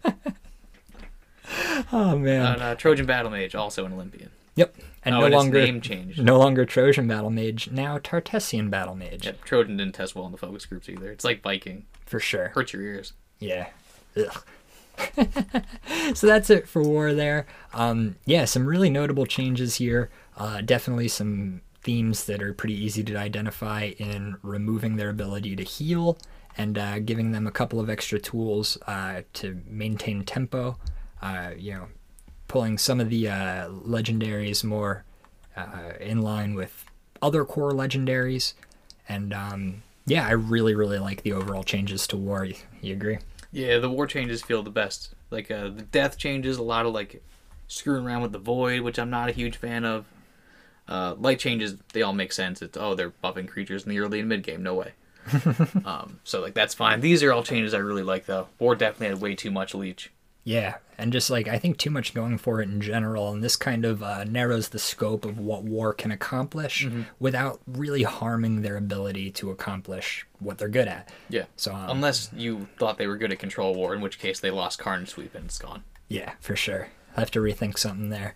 Um, yeah, but that is it for uh, this first part of the core set refresh breakdown. Uh, we're going to move right on to recording part two here. So uh, keep an ear out for that. And uh, yeah, looking forward to getting through the rest of these changes. Let's uh, spin up some Lil Link, and uh, we will see you shortly. See you later. Things are so bright for you. I hope that it's healing you. You bring so much fortitude. I'm so excited for you. Things are so bright for you. I hope that it's healing you. You bring so much fortitude. I'm so excited for you.